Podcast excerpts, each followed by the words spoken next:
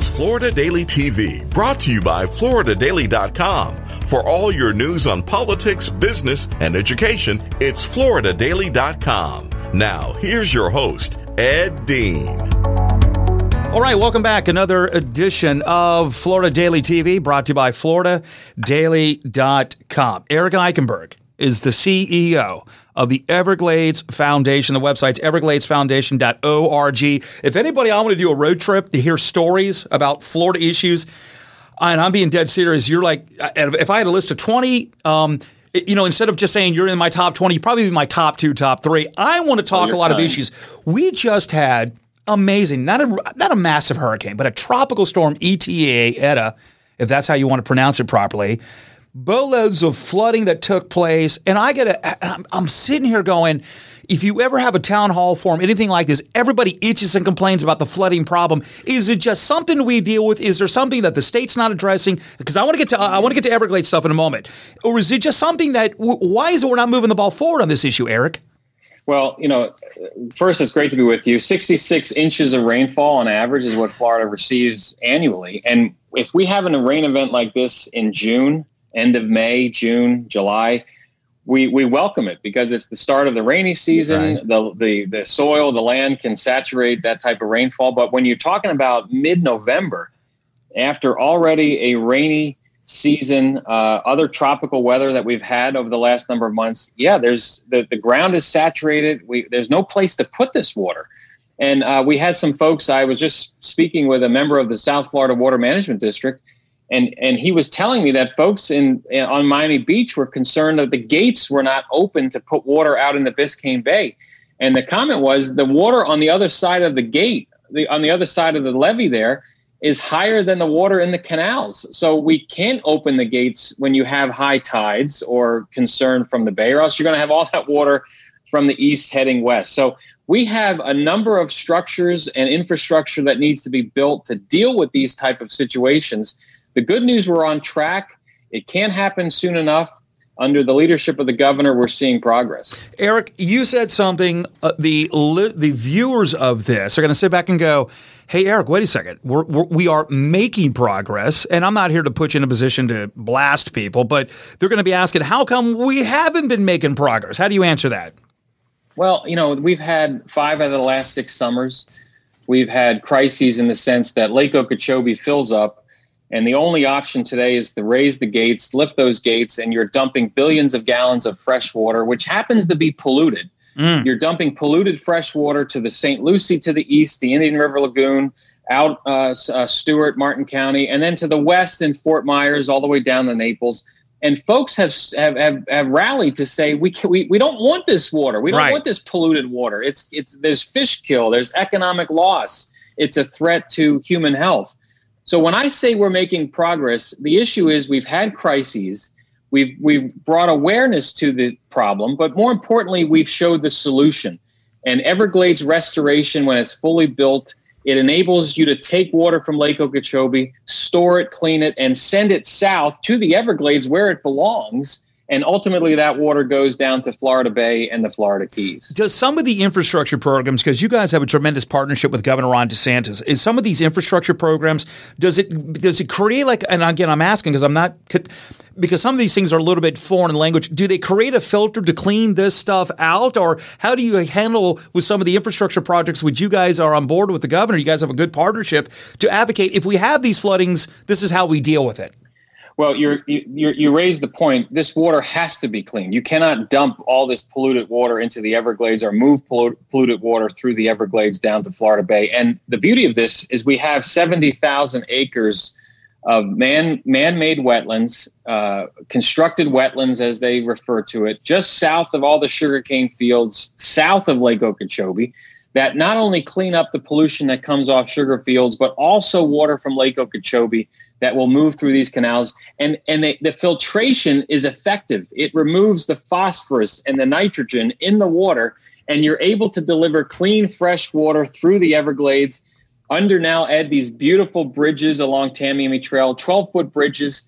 And for the first time in 100 years we have water flowing without any uh, uninhibited into everglades national park and all the way down the florida bay It's infrastructure is the name of the game here. And good news is it is working. When you talk to people, um, for example, whether it's the St. John's in Jacksonville that, that goes into whether or not they need to create more dams. You got the Indian River Lagoon, being born and raised in Brevard County.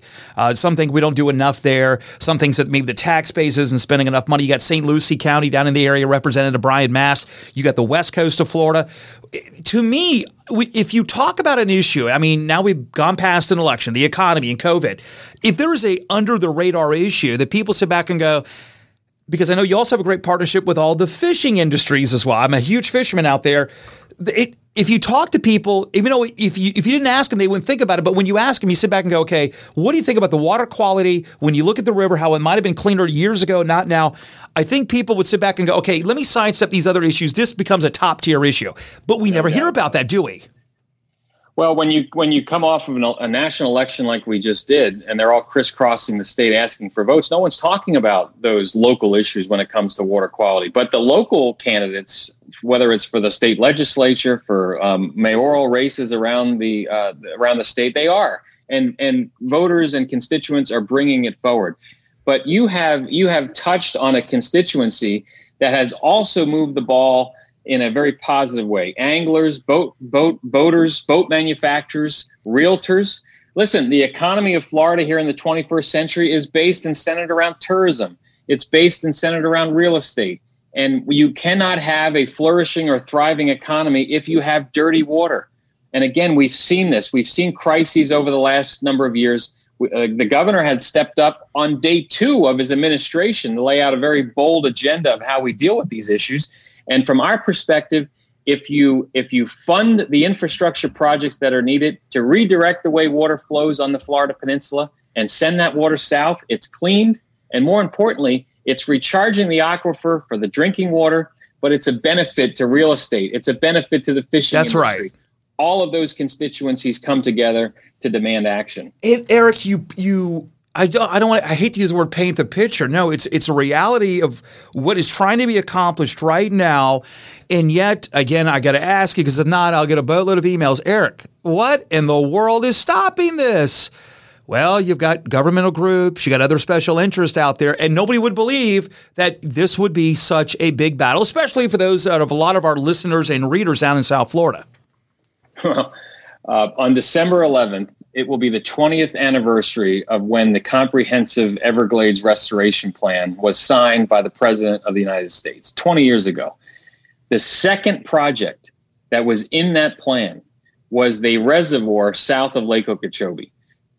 Congress authorized that plan 20 years ago, that project. We have just under Governor DeSantis and prior to that, uh, Senate President Joe Negron, we finally now have that reservoir south of Lake Okeechobee that's underway. It's being constructed as we speak. So our view is we cannot wait 20 years for projects that we know will bring the biggest bang for the buck when it's when we, when discuss water when you talk about flowing water south we have to uh, operate with a sense of urgency the governor has pledged 2.5 billion dollars over the 4 years of this term we need the same type of investment from Washington. And Ed, when you have these dollars flowing and you can build these massive reservoirs on the West Coast, East Coast, south of the lake, let alone other projects throughout South Florida and Southwest Florida, you then see the benefit and you start to see the impact of water flowing in the direction it needs to go. We call on all these elected officials to rally around the need for funding.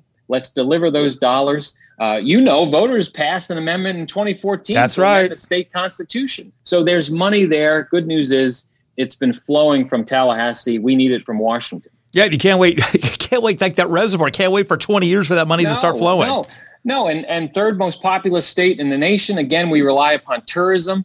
Uh, if you don't have that reservoir south of the lake, you're not getting fresh water down during the dry season down to Florida Bay and Everglades National Park. That's the whole point here. Move the water in the direction it needs to go. The real quick, the infrastructure projects. When so now this has already been ready to go. When do we have we, have we already broken ground? People hear these. These are job creations out there. What's happening?